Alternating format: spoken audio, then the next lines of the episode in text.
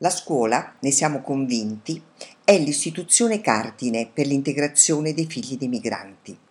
Purtroppo, però, tanti ragazzi e ragazze arrivati in Italia dopo aver già studiato per alcuni anni nel loro paese d'origine, incontrano grandi difficoltà ad accedere alla scuola pubblica.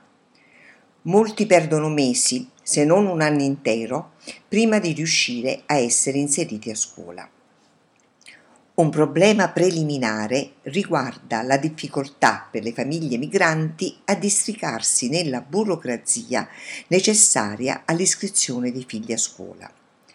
La mole dei documenti richiesti dalle segreterie, una conoscenza della lingua italiana insufficiente e un accesso a internet limitato spesso spingono le famiglie in difficoltà a rinunciare all'iscrizione dei figli per l'anno scolastico in corso.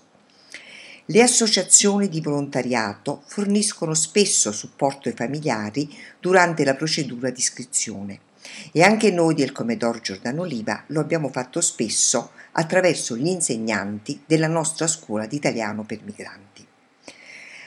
Attraverso i racconti degli studenti e delle studentesse che hanno frequentato in questi anni la nostra scuola di italiano, siamo infatti venuti a conoscenza dei tanti problemi che hanno dovuto affrontare nel momento in cui i loro figli dovevano iscriversi a scuola. L'ostacolo principale ad un'inclusione positiva, efficace degli studenti stranieri nel sistema scolastico sta comunque nel gap linguistico. Per tutti i migranti in realtà, giovani e meno giovani, esso è come un freno a mano che impedisce di uscire dai margini e farsi strada a scuola e nel paese. La legge 170 del 2010 per favorire l'inclusione degli alunni stranieri, così come di chiunque altro abbia dei bisogni educativi speciali, dispone che il consiglio di classe rediga a inizio anno un piano didattico personalizzato per ogni singolo alunno. Ma questo non è sufficiente. L'accoglienza in classe di un alunno che non sa l'italiano comporta infatti un grande impegno, sia per lo studente che per l'insegnante e i compagni di classe. Ogni scuola dovrebbe avere nel proprio organico un docente esperto di didattica dell'italiano come lingua seconda e garantire un corso intensivo di italiano ai nuovi arrivati. Ma questo non accade. Da qualche anno è stata istituita una classe di concorso di docenza di italiano a discenti stranieri, ma a tutt'oggi non è ancora stato fatto un concorso ad hoc per, diciamo così, riempirla. Il prossimo concorso ordinario, che non si sa quando si svolgerà, prevede finalmente la prova anche per questa cattedra, ma i posti messi a concorso sono totalmente insufficienti per soddisfare il bisogno.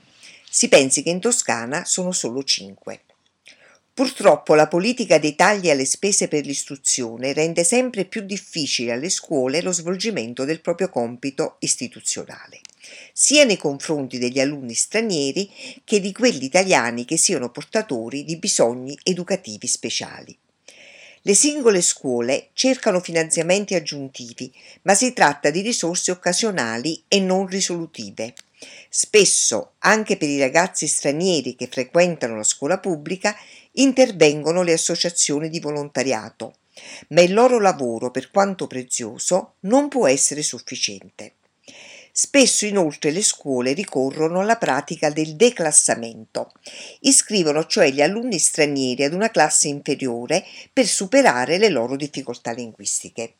Questa pratica oltre a scoraggiare gli studenti e indurli spesso all'abbandono, non serve a colmare il gap linguistico dello studente che può risolversi solo con corsi intensivi di italiano paralleli all'attività scolastica.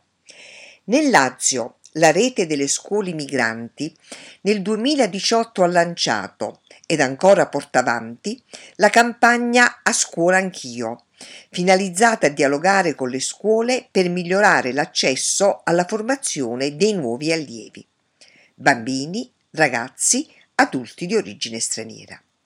Sarebbe opportuno che anche in Toscana le associazioni di volontariato coinvolte in attività a sostegno dell'inserimento dei migranti si impegnassero in tal senso. Noi cercheremo di fare la nostra parte.